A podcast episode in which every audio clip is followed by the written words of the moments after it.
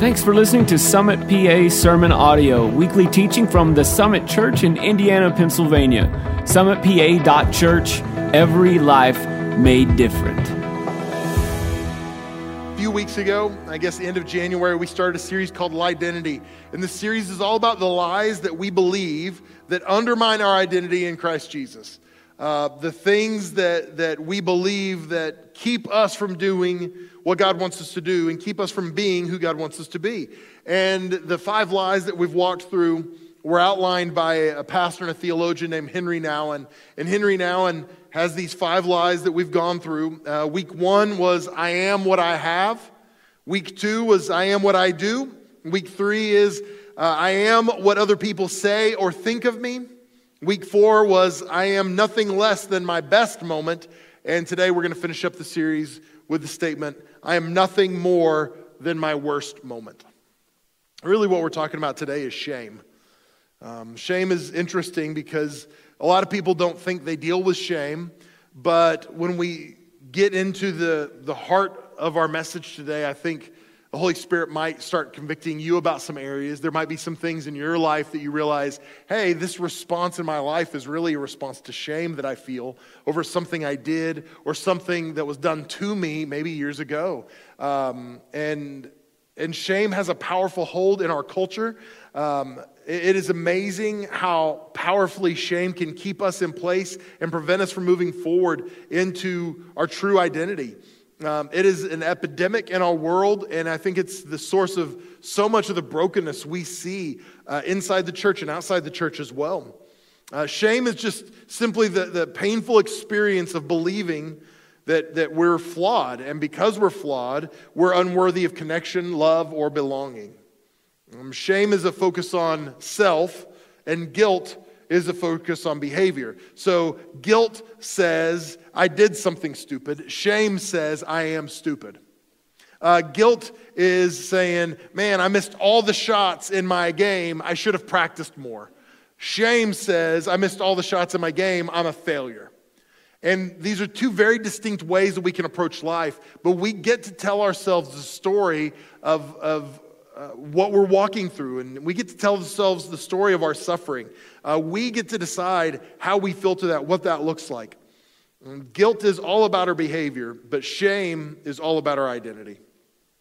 One of the interesting things about shame from a psychological perspective, uh, shame is it correlates with behaviors like addiction, depression, violence, aggression, bullying, suicide, eating disorders. All of these things have strong corollaries to shame. And it's important for us to understand this in the church, especially that, that shame is something that God does not want us to live in and walk through.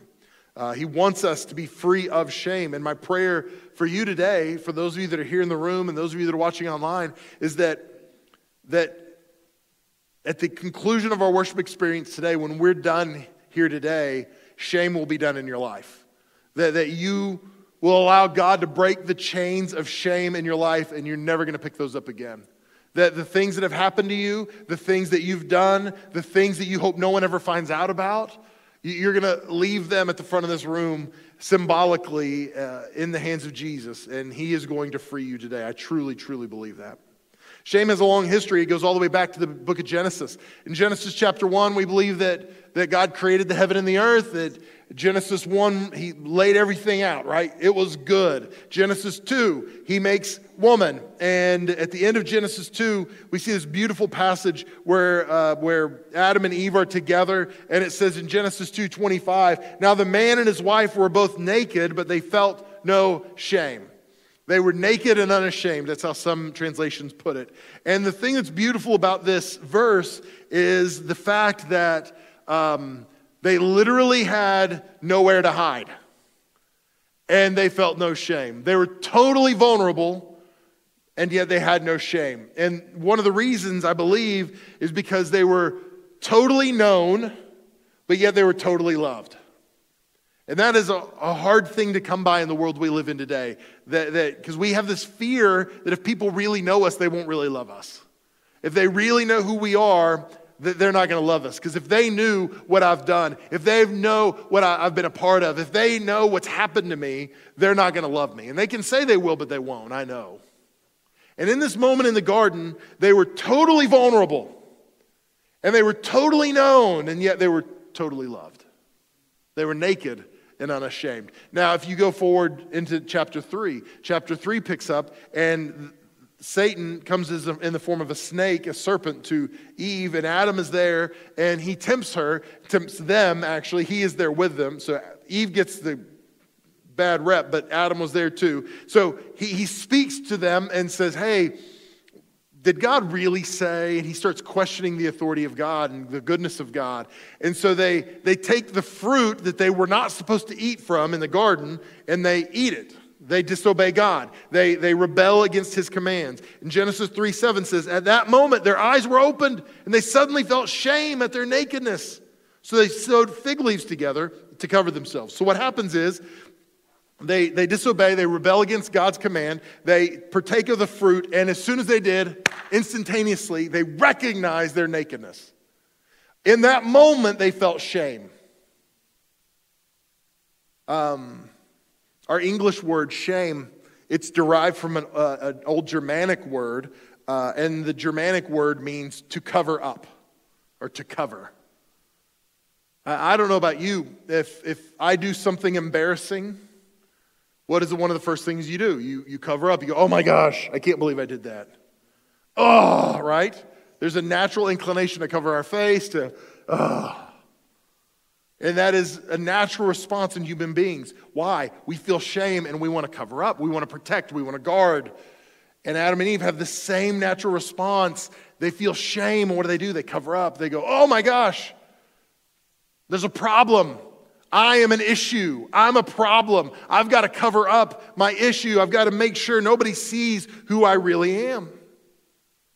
In, in the Hebrew, the, the word for shame is bush, and it's used 109 times in the Old Testament.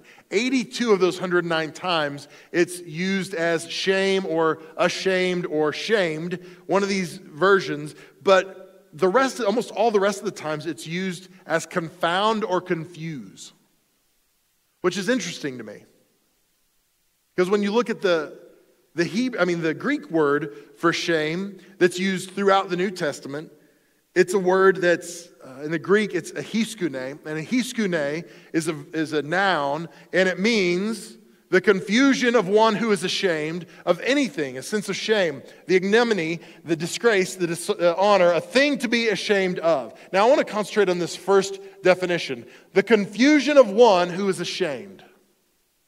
And what we see from the Greek version of this and the Hebrew version of this is that when shame begins to come into our lives, confusion follows with it. That there's a sense of confusion. See, when Adam and Eve, they, they partook of the fruit, they rebelled against God, shame came in and there was confusion. I, I knew this, but now I feel this. This is what I believed, and now this is what I feel. How do I reconcile? This is confusion. Here's what God said. Here's what happened. Here's what I feel. And you're trying to put these pieces together, and there's confusion. And this confusion ultimately leads us to shame. There's a difference between conviction and shame. The Holy Spirit brings conviction. The Holy Spirit brings conviction to our lives so that He can reconcile us to God. The Holy Spirit will convict us so He can go, hey, you're, you're heading in the wrong direction and bring us in the right direction. Shame is not like that. Shame drives us from God. Conviction draws us to God. Shame drives us from God. Shame ultimately alienates us from God. It drives wedges in relationships, but it ultimately drives a wedge in our relationship with God. We see this with Adam and Eve. They had shame. And even though they'd walked with God in the garden, they knew Him intimately, face to face. In that moment, their shame drove them to hide from God, to cover themselves, to say, We don't want you to see who we really are. And that's not how God wants us to live. Unfortunately, some of you have had a horrible moment in your life, and now that horrible moment has you. You made a horrible decision that you regret and that brings shame into your life, and, and now that horrible decision has you. You, you were the victim of, of abuse that maybe nobody else knows about except you and your abuser. But now that moment has you. And that's who you are. And your heart tells you that you are nothing more than your worst moment. And I want you to know that is not the case. That's not who you are. That's not who God created you to be. He's got a better plan for you than that. Jesus didn't come to earth just to save you from hell, He came to set you free from shame as well. Shame can be a cultural thing. We see in the book of Nehemiah, uh, Nehemiah was a cupbearer to the king of Babylon, and uh, Nehemiah had been exiled out of Judah into Babylon, and there was still a remnant of people in Judah and Jerusalem, uh, but he had been gone, uh, hadn't really heard about it, and in the beginning of the book of Nehemiah, some friends of his come back from Jerusalem. They had gone to Jerusalem, they come back, and he inquires about it. And so in Nehemiah chapter 1, verse 3, he says, And they said to me, so he says, What's going on in Jerusalem? And they said to me, The remnant there in the province who had survived the exile is in great trouble and shame. The wall of Jerusalem is broken down and its gates are destroyed by fire. And this is his response. As soon as I heard these words, I sat down and wept and mourned for days. And I continued fasting and praying before the God of heaven. See, shame is not just something that an individual can carry, shame is something that a culture can carry. Shame is something that a group of people can carry together.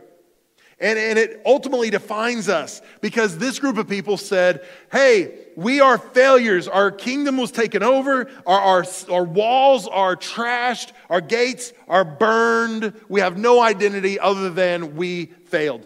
We are nothing more than our worst moment. Collectively, there was shame because of this. And Nehemiah doesn't say, Well, you reap what you sow. Well, you made your bed. What does he do?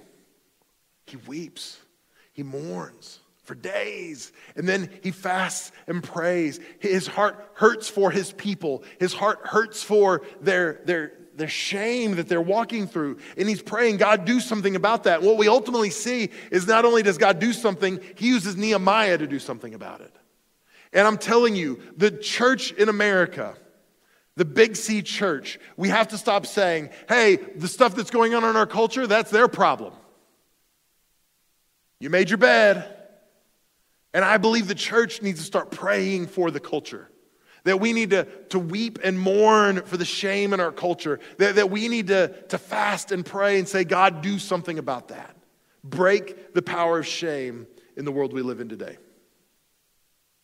Psalm 34 4 says this I sought the Lord, and he answered me and delivered me from all my fears. Those who look at him are radiant, and their faces shall never be ashamed. I love that. Those that look at him are radiant and their faces shall never be ashamed. One of the things I know is that if our eyes are fixed on our shameful moment, the thing we hope nobody finds out about or knows about, then it makes it real difficult for us to fix our eyes on Jesus. We, we can't look at both. Um, last week, Abby, my oldest daughter, we were going down to Blairsville to a, the new Summit Blairsville location. And uh, we were going down 119, and I was in the passenger seat. She was driving, and I was looking at my phone, and because uh, I don't want to harass her about her driving, and uh, and so I was looking down. I didn't. I wasn't like death gripped on everything. I promise. Um, so I was looking at my phone, and she said, uh, "Dad," and I go, "Yeah, baby." And she said uh, the truck behind me is smoking and it's pulling over. And I looked, and it was quite a ways back there. And I looked over, and she was still looking in the rearview mirror. And I go, Hey, do me a favor. Why don't you look out the front window instead of the back window? like, I'm more concerned about the direction you're going instead of what happened behind you, you know? And what I was saying is, you can only look one place. So make sure your eyes are looking at the right place. And for us as believers, we can only look one place. So make sure your eyes are fixed to the right place. If our eyes are looking at our shame, we're looking at our worst moment, then we cannot be looking at Jesus. And if we are looking at Jesus, what happens is we are radiant and we are free from shame. But the problem is our eyes get fixed on our shame. That's who we are. That's the, the identity that we're saddled with, and that's not what God wants for us. Romans chapter 8. I'm sorry, Romans chapter 10, verse 8 says this Uh, Paul's talking to the Roman church and he said, What does it say? The word is near you, in your mouth and in your heart. And then parenthetically, it says, That is the word of faith that we proclaim. Listen to this. This is a verse, if you've been around Summit, you've heard this a few times. Because if you confess with your mouth that Jesus is Lord and believe in your heart that God raised him from the dead, you will be saved. For with the heart one believes and is justified, and with the mouth one confesses and is saved. Verse 11 For scripture says, Everyone who believes in him will not be put to shame. For there's no distinction between Jew and Greek. For the same Lord is Lord of all, bestowing his riches on all who call on him. For everyone who calls on the name of the Lord shall be saved. So obviously, we read, everyone who believes in him will not be put to shame. That's important. We, we put our faith and our hope in Jesus, and we will not be shamed when we do that. When we fix our eyes on him, we might have moments of regret, moments that, that we wish hadn't happened, but we're not going to walk in shame. That's not our identity. But let, let me help you with this part. This part might not have mattered to you very much, but verse 12 says, For there is no distinction between Jew and Greek, for the same Lord is Lord of all. He bestows his riches on all who call on him, for everyone who calls on the name of the Lord shall be saved. So let me explain this to you. What it says is Paul's writing to the Romans, and, and it's a group of Gentiles, non Jewish people. Paul is writing from a Jewish Roman perspective. He's a Roman citizen, Jewish heritage, and so he's writing to them and he understands these two worlds well. And, and he's writing to them and helping them understand. Jews commonly would say, hey, uh, you can be a Christian, I guess, but like it's better to be Jewish and go through the rituals and the, all the traditions. And what Paul is saying to them is this hey, there are no second class citizens in the economy of heaven. See, in the economy of heaven, you might look and go, well, I'm just, a, I'm just a Gentile, so I'm not as important as the Jewish people that are part of our group. And Paul goes, no, no, no, no, no. If you are in Christ Jesus, you are a new creation. If you're in Christ Jesus, there are no second class citizens. There are not the haves and the have nots. We are all on a level playing field. So there is no Jew or Greek in Christ Jesus. We're all saved by the same blood of Jesus. We all experience the same hope, the same love of Christ in Christ Jesus. And some of us come to churches and we go, well, I mean, I can come here and I know God's got to love me technically, but God doesn't love me as much as He loves them. God doesn't love me as much as He loves Mel. He's on stage, he's preaching. Clearly, God loves him more. And even though we don't deal with Jew or Greek in our culture, we still have this, this idea of a hierarchy where there are people that are more loved by God than others. And I want you to hear this. No matter what you have done, no matter what you have been through, no matter what has been done to you, there's nothing you could do to make God not love you. You are loved deeply by God. He cares for you, He cares about you. Not because He has to, because He wants to. He loves you passionately. Christ has done the work for us. There's a, if I could call her an expert on shame, uh, her name's Brene Brown.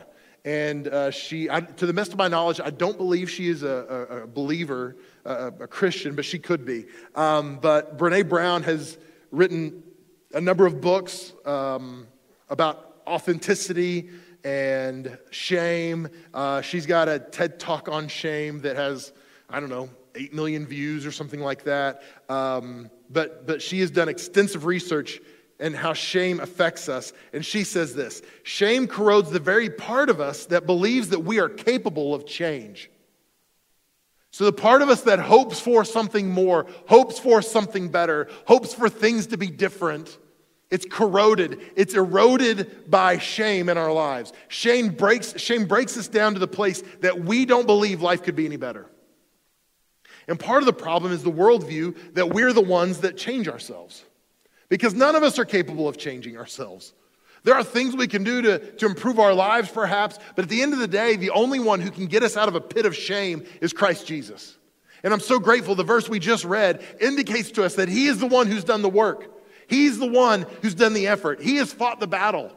That we don't have to figure out how do I break the power of shame in my life. He has done that for us. All we have to do is submit our hearts to Him and trust Him.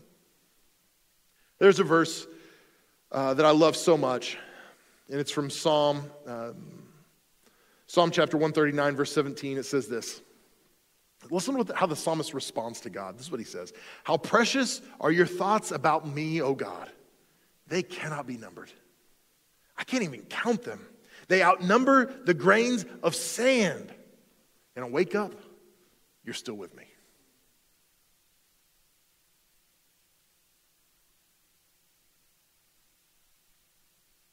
The psalmist is just simply saying, God, you think about me so much, there's no equivalent. There's no way I can wrap my mind around, understand how much you think about me. He said, even if I could count the grains of sand, that wouldn't equal how much you think about me. That's how much God has you on his mind. That's how much he thinks about you. God can't stop thinking about you. He loves you that much. He's crazy about you. I love the, the last part of verse 18. It says, And when I wake up, you're still with me. When I wake up, you're still there. My girls, when they were younger and they would have a sleepover, they would go to somebody's house. It wasn't uncommon. A few times I would get a phone call or a text message in the middle of the night. Daddy, can you come get me? Is everything okay? Yeah, I just want to come home. Go pick him up, and I would say something like, Well, sorry, she just wasn't feeling good. Okay, no problem. And I'm admitting to you that I lied to some people. Because what I didn't want to say is, Your house has a really creepy vibe, and she was uncomfortable, didn't want to sleep there overnight. You're good enough to hang out with, but not enough to, to sleep in a room with. So she was just uncomfortable being there. Right? And some of us think that's how God views us. That God goes, hey, you're good enough to spend some time with, but I don't want to spend that much time with you. Yeah, I like you, but uh, you're kind of weirding me out, so I need some space. Right? But do you know what the psalmist says? When I wake up, you're still there. And he's not there because he's trying to make us feel better. Like he's enduring us so that he can make us, because he doesn't want to say, it's kind of creepy, right? No, no, no. He's not being polite. God's there because he wants to be there. He's there because he wants to be with you. The psalmist says, God, I know that. I see that. You can't stop thinking about me. You want to be with me. God, I acknowledge that. That's the God we serve. So if you're sitting here and you still are thinking, that's great for somebody, that's not good for me, though, because you don't know my story, Mel. You don't know what I've done. You don't know what I've been through. Because God couldn't love me, He couldn't find value in me. So let me walk real quickly through this.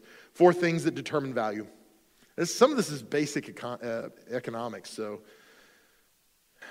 there are applications for us, though. So, four things that determine value. Number one, supply and demand. Supply and demand. If there is very little of something and there is a high demand for the very little something, then that something's going to be worth more, right? Conversely, if there is a million things and nobody really wants it, it depresses the value of that thing. I'll give you an example of that. Um, for several years in my childhood, all I got for Christmas and birthday were baseball cards.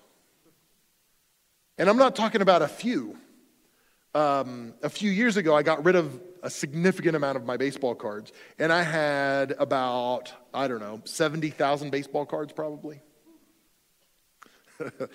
and the depressing part was when I decided I was ready to get rid of them, and I took them to a baseball card shop, and I said, Hey, give me an idea. What do you think? And he, he, he went through them, and he was like, Ah, I'm good.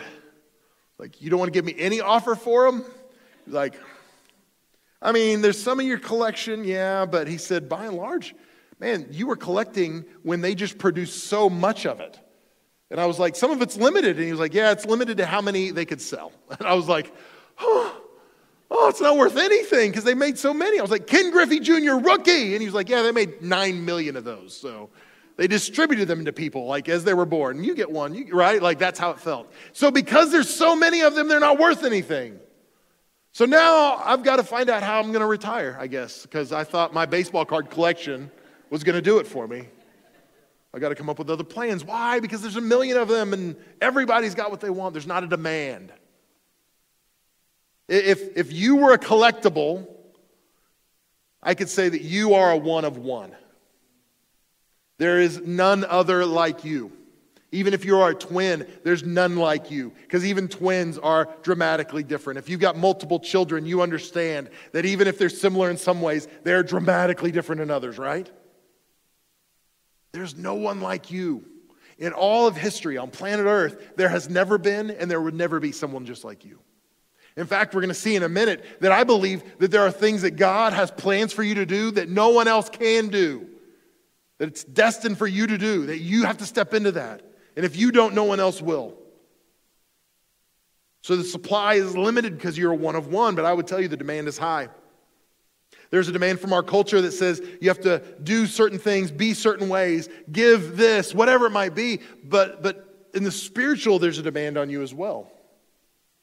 Uh, in Luke chapter 22, Jesus finishes the Last Supper with his disciples, and I can imagine that he, he finishes up and people start kind of talking, and he leans over to Peter and he says, Hey, Peter,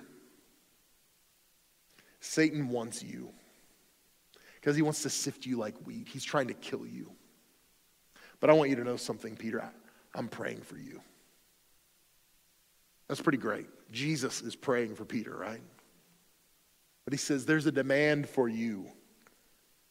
And Satan wants you, but I want you to know something. I want you to. Satan wants every single one of you. All of you in this room, all of you watching online, Satan is out to get you. And if he can't kill you, he's going to get you stuck in shame. It's going to prevent you from moving forward. There's a demand on you, and you are one of one. Second thing is this craftsmanship. How well something is constructed and built helps determine its value. Um, no matter who the manufacturer is, if it's well made, it's going to have more value than something that is not well made. Um, there's a store that's fairly prominent throughout different parts of the United States, and we don't have one in, in the eastern part of Pittsburgh, but there's one on the west side of Pittsburgh over near the airport. Has anybody ever been to a, store called IKEA? IKEA, a few of you have. Speaking of shame, you could see it when some of the people raise their hands. They're like, I've been to IKEA. Can't believe I've been to IKEA. I've, so, IKEA, here's the thing it's a Swedish company. Uh, they produce sleek furniture, it's modern looking, it looks cool, and it's cheap. And let me help you with something. The reason it's cheap is so that you can replace it every three months. because uh, that's about how long it feels like it will last once you get it. Because what happens is you go and you pick out this couch. And you're like, oh, this couch looks great. I'll buy the couch. And then you go to pick it up and they give it to you and it's in a box this big, right? And you get it home and you unpack and you dump everything out and these pieces, 10 million pieces go everywhere. And if you can construct this couch and your marriage is still intact by the time you get finished with it, you finish the couch, you're like, yes, it's perfect. I love it and you sit on it and you can do that for about 90 days and then the couch starts getting really wonky. Do you know why? Because you paid $50 for the couch right? You put it together in your living room. It is not well constructed and crafted. Therefore it's probably not very valuable. Now this is a gross overstatement about ikea. Um, I had youth rooms when I was a youth pastor that was filled with IKEA furniture because, like I said, it was cheap um, but the reality is, some of us look at ourselves in the spiritual like we're IKEA.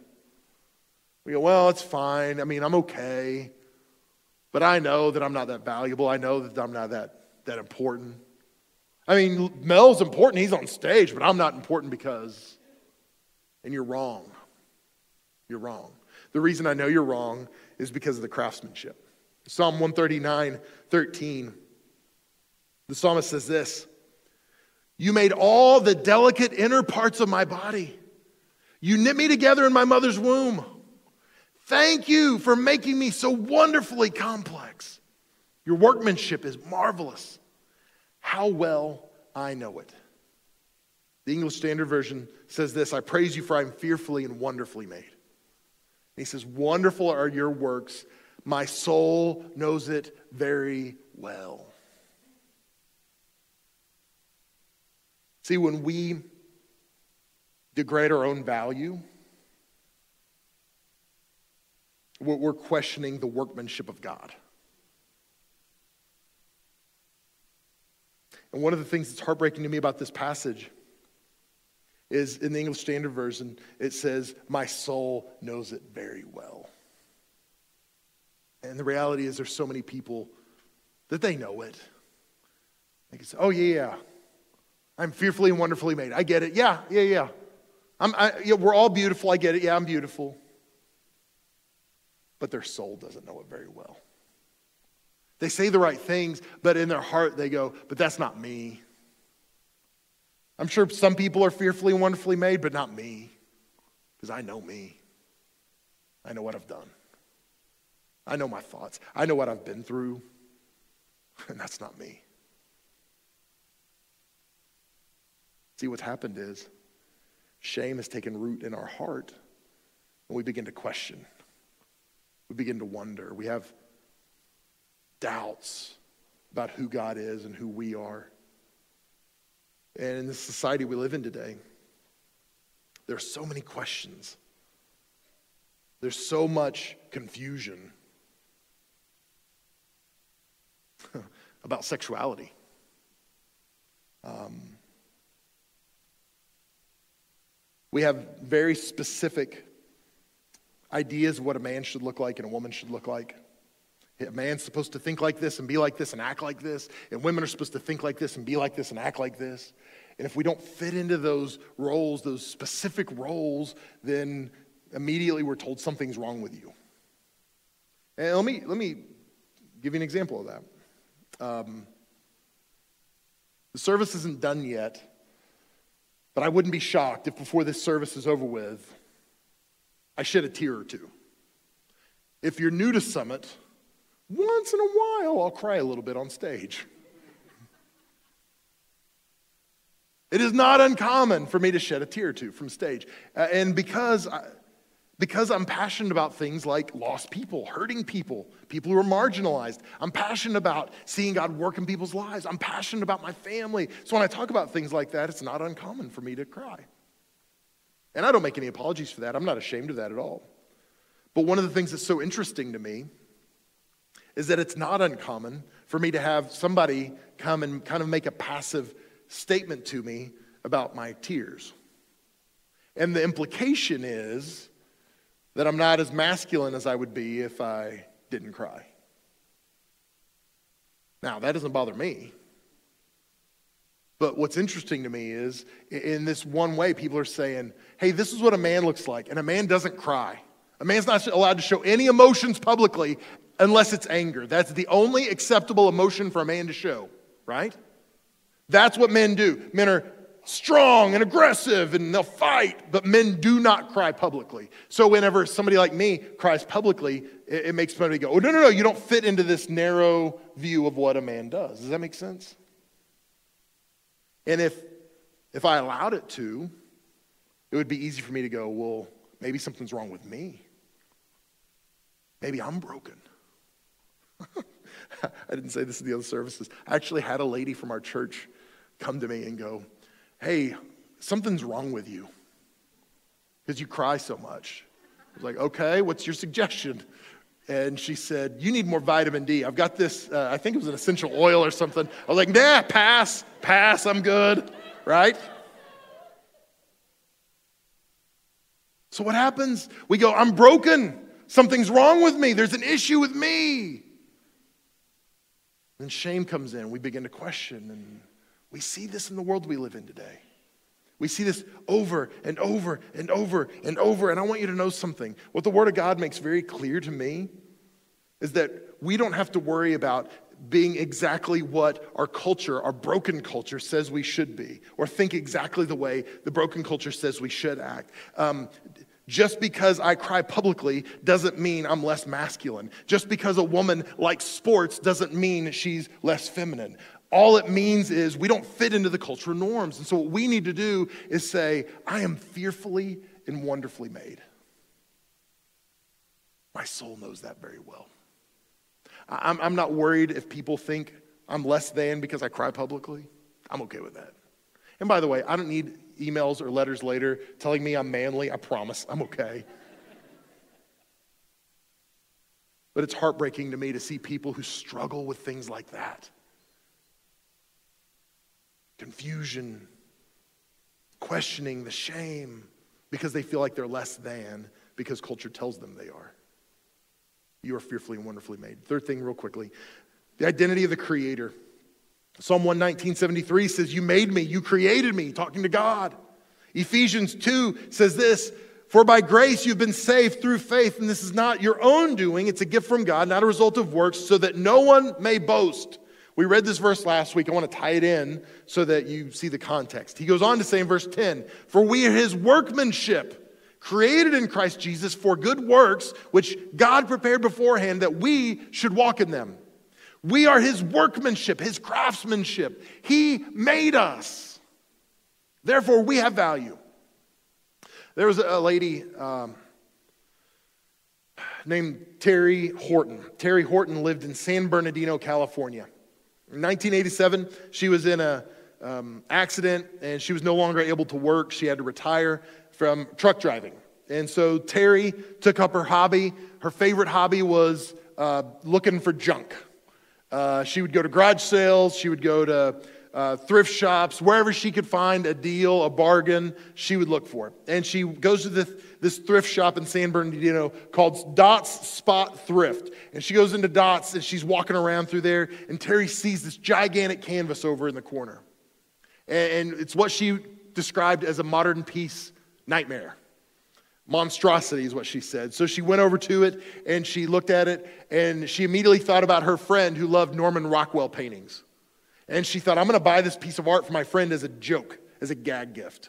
So she gets this canvas, she goes to the counter and she asks the girl, How much for this artwork? And the girl says, uh, $8. And the lady goes, Teri says, I love my friend, but not that much. I'm not paying $8 for this. How about five? The girl accepts. She gives her $5 for the artwork. She takes it over to her friend's house. She leans it up outside. Her friend comes out. They have a big laugh at it, and they decide, we're going to throw darts at this in a little bit. We're going to go get darts and throw it, and it'll be, it'll be hilarious. They never got around to it. And when Teri finished her conversation, she was going to help her get the artwork in the house, but it wouldn't fit in the door. The canvas was so big. So Teri just took it home. She put it in her garage. And a few years later, she decided to have a garage sale. She sets it out. And in the course of the garage sale, a man approaches her and he said, Hey, I was driving by and I'm an art professor at this local college. And he said, I've been looking at this piece and he said, I think it's Jackson Pollock. And the girl that Teri says, Who the blank is Jackson Pollock? She didn't say blank, by the way. I inserted that for your benefit. She has no idea who this guy is. She just knows she's got this gigantic canvas. So they begin doing some looking, and all the experts are saying this is not a Jackson Pollock. We have no history. Uh, that we don't know who owned it before. We don't have any history on where this came from. It's not a Jackson Pollock. But she was convinced, and this art professor thought it was, and they began doing forensic uh, studies on it. And what they found is one thumbprint on the back of the canvas that matched Jackson Pollock. Come to find out, it, was indeed a Jackson Pollock painting. It was interesting because the painting that she paid $5 for, that she refused to pay $8 for, now she found out who did the artwork and she realized its true value. She actually turned down $9 million cash for it before she passed away in 2019. She, she wanted at least 50 million for it, and she never got that amount. But she held out knowing who the, the artist was. She knew who the creator was. Because of that, she knew how much the creation was worth. See, so many of us feel like we are some throwaway thrift shop painting, and I want you to know something. You are a masterpiece, not because of you, but because of who created you. You are valuable because of who your creator is. Your creator endues the creation with value. You're valuable because the identity of the creator. The fourth thing is this the price paid. Something is only worth what someone will pay for it. Did you know that? Doesn't matter what estimated values are. It only matters what somebody will actually pay. That's why Teri never got 50 million or 100 million dollars for her artwork. It's because nobody would pay that for it. She had a $9 million offer that she turned down. So if I was talking to Teri today, and she passed away in 2019, but if I was talking to her today, I would say, hey, Teri, your artwork's not worth 100 million or 140 million. It's not worth 50 million. It's worth 9 million because that's what somebody would actually pay for it, which is still pretty good because she paid $5 for it, right? But this is the actual value, what someone would pay for it. So my question to you is, what are you worth? Now, this should be easy, right? We're in church. You should know the answer to this. And if you don't, I'm going to help you with it. But this is that moment like in, in Sunday school growing up or in kids' church where they would go, Hey, kids, who died for our sins? And we go, Jesus. Yay, right? So let me help you. What are you worth? Well, according to Scripture, you're worth the blood of Christ. That's the price paid. No matter what condition you are found in, no matter what kind of baggage you have, no matter what you've been through, no matter what you've done, even though they couldn't trace the history of this Jackson Pollock, they knew who the creator was. They knew the price that would be paid for it. And I'm telling you, no matter what your history says about you, your creator says you are worth the blood of his son. And when we say we are worth less than that, we are degrading the value of the blood of Christ. If Jesus says you are worth it, you are worth it. Titus 2:14 says this, talking about Jesus, he gave his life to free us from every kind of sin, to cleanse us, to make us his very own people, totally committed to doing good deeds. He did this to make us his very own people. We are not our own. We're bought with a price. That price was a high price blood of the Lamb. Paid for our freedom. Ephesians 1 7 says this, talking about God. He is so rich in kindness and grace that he purchased our freedom with the blood of his Son and forgave our sins. He willingly did that. Not because he owed us or I guess I'll do this for them. He wanted to. He loved you so much that he paid the price that he felt like you are worth. Verse that I share often is Romans 5 8. God shows his love for us in this while we were yet sinners, Christ died for us. While we were yet sinners. So I want you to hear this. That moment of shame that you have parked yourself in, that moment of shame that is, is locked into your brain, that has captured you, that has become your identity, when that was happening, Christ saw that and loved you anyway. That was the moment that Christ said, They are worth dying for. They are lovable, they are beautiful in that moment. Not in your best day, when you clean up and you come to church and you, you put on your fancy tennis shoes instead of your normal tennis shoes, whatever it is. You, you, not when you clean up, not when you look your best. At your worst, that's when Christ found you beautiful and lovely and worth dying for. 2 Corinthians chapter 2 verse 3. Let me read this real quickly. I'm sorry. 2 Corinthians chapter 3 verse 12. Uh, Paul's talking to the Corinthian church about the old covenant versus the new covenant. This is what he says. Since this new way, this new covenant, gives us so, uh, such confidence, we can be very bold. We're not like Moses, who put a veil over his face so that the people of Israel would not see the glory, even though it was destined to fade away. So Moses came, had a face to face encounter with the glory of God. And after this, his face glowed with the glory of God. And it made people nervous, so he put a veil over his face. And he kept the veil over his face even when the glory faded, because he didn't want the people to know that the glory faded. There was there was some shame even associated with that, so he kept his face covered.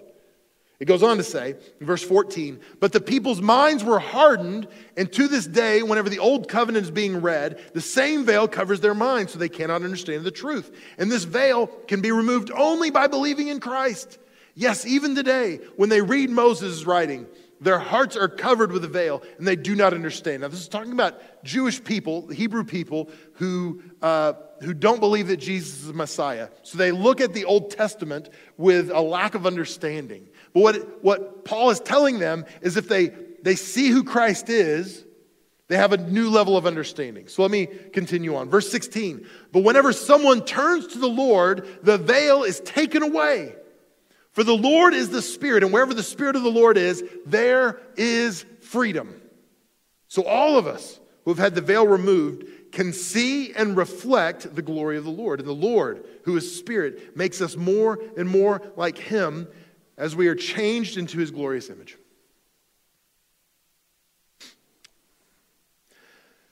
Um, when we see clearly who Jesus is, and we understand who he is and what he's done, what he wants to do in our lives, that veil is lifted.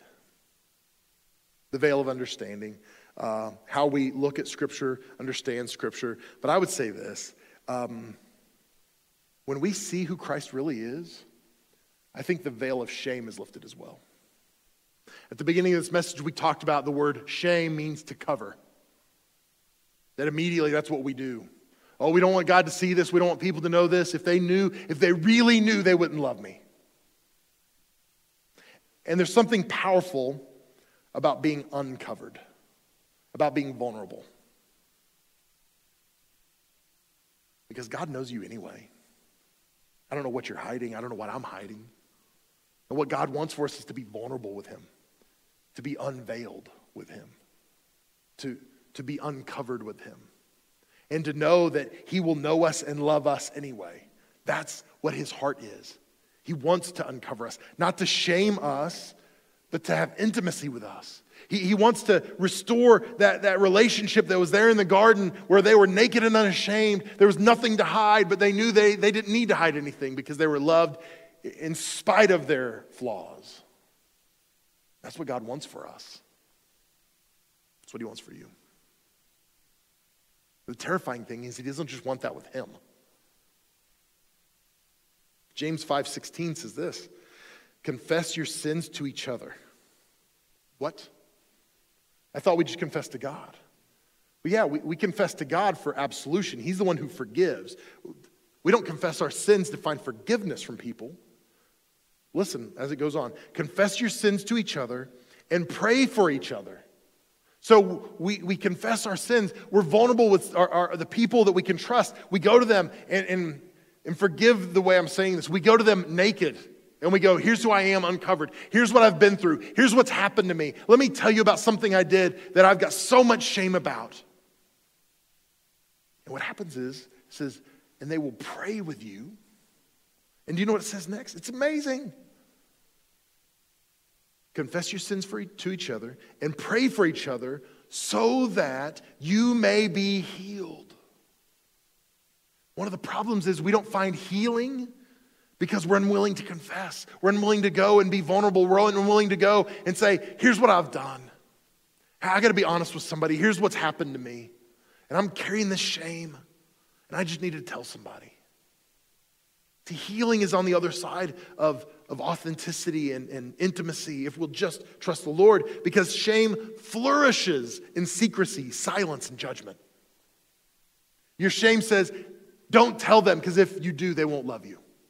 They won't accept you. I want you to hear this. This is a, this is a shame free zone. I might not agree with you. I might not agree with the choices you make. I might not agree with the things you do, but I'm going to love you in spite of that. Just because you've been the victim of something doesn't mean you're disqualified from being loved by us or by God. Just because you've done something doesn't mean you're disqualified from being loved by us or by God.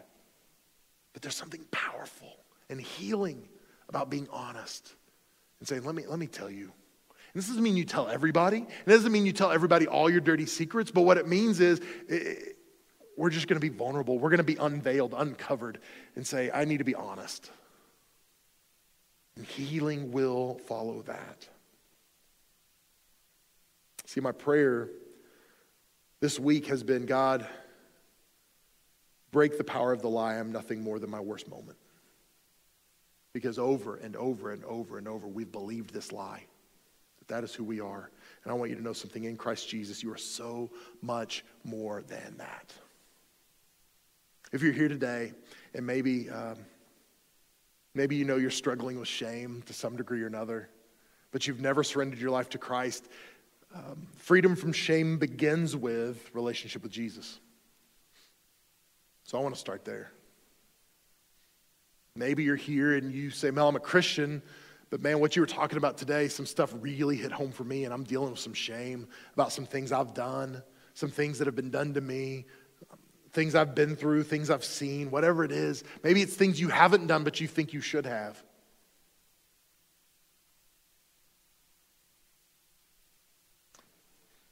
Feel like the Holy Spirit just dropped this in my heart for somebody. There's a parent here has grown children and you feel shame because of what you didn't do.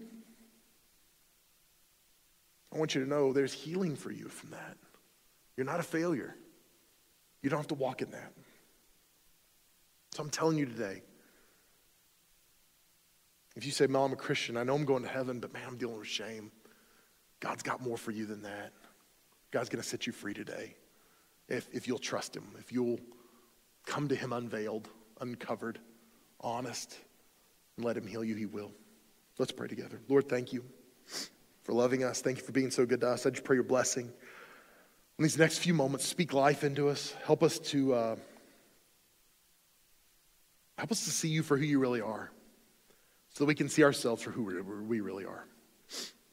I pray in the name of Jesus that shame would be broken in this place, that, that people would walk out of here with heads held high, walking in freedom that they've never experienced before, that we would understand clearly that we are. We are so much more than our worst moment. That is not who we are. God, forgive us for cheapening your, the blood of Jesus that, that we think we are not that valuable. God, forgive us for demeaning our Maker. God, help us not be confused about who we are in you. God, restore our hearts. Make us right with you.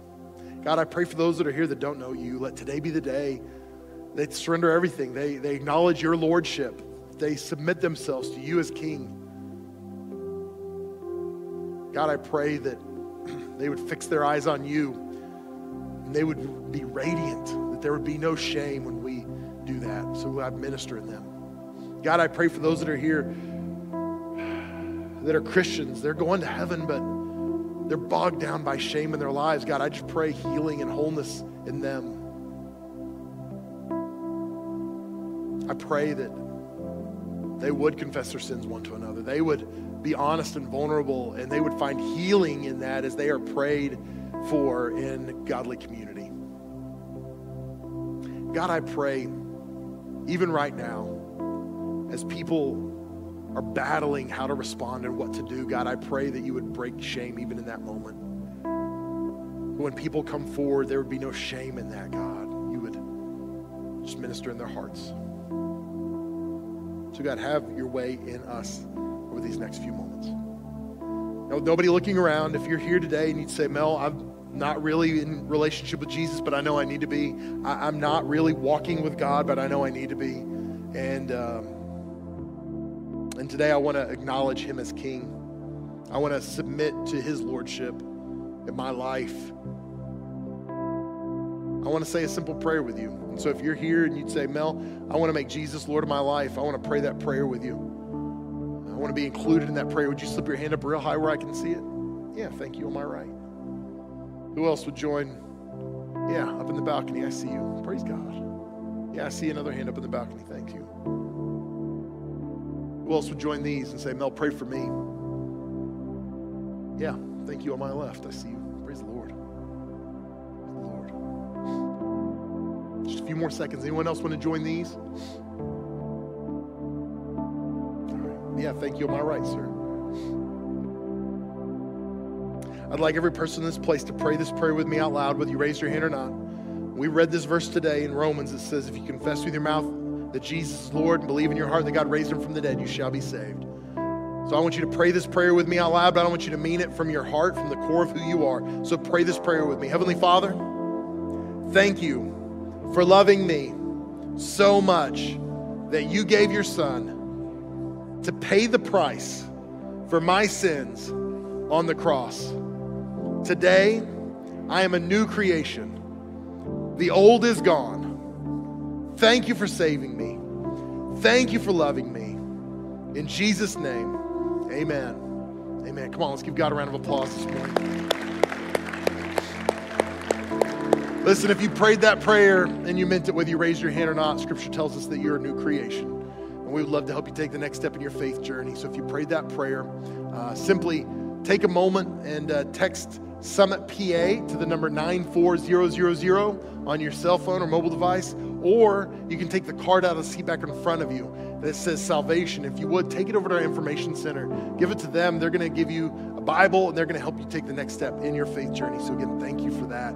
here's what I'm going to do I'm going to say a final prayer. While I'm praying that prayer, I'm going to invite our team to come forward, our staff, some of our prayer team are going to join us here. And, uh, and this is what I want to do. If you're here and you know that this message was for you, there's some things in your heart going on right now I want to challenge you do not leave here without letting somebody pray for you. I, I truly believe that healing is going to be found when you take a step of faith and step out and simply come up here and let somebody pray with you. Because there's something powerful about saying, hey, here's what's going on. You don't have to share everything, but hey, here's what I feel like God is doing, and I just need somebody to pray with me. Healing is on the other side of that. So don't let pride keep you from stepping out and coming forward and, and finding healing there. So I'm going to pray a final prayer. Our team is going to be here when I finish, and then I'm going to be dismissing you. And as we're dismissed, if you would like prayer, please come forward for that. So let me pray for you. Lord, thank you so much for being so good to us. Thank you for paying the price for us uh, in the, the form of the, the blood of Christ. Thank you for that. Thank you that we have value, not because of who we are, but because of who you are. Thank you that we have value because we are your craftsmanship. Thank you that we have value because of the price paid for us. Thank you for all you've done for us. We acknowledge today that, that we can't escape shame on our own, but you have done the work for us. So, God, we're asking you to do the work in us today. I pray as we walk out of this place, we would walk in freedom in the name of Jesus. I pray that we would walk out of here with boldness in the name of Jesus. And I pray that you would be glorified for it. Lord, we love you. We thank you for all you've done and all you're going to do. And it's in Jesus' name we pray. Amen. Guys, I love you more than you know. I'm so glad I get to be your pastor. God bless you. We'll see you next weekend.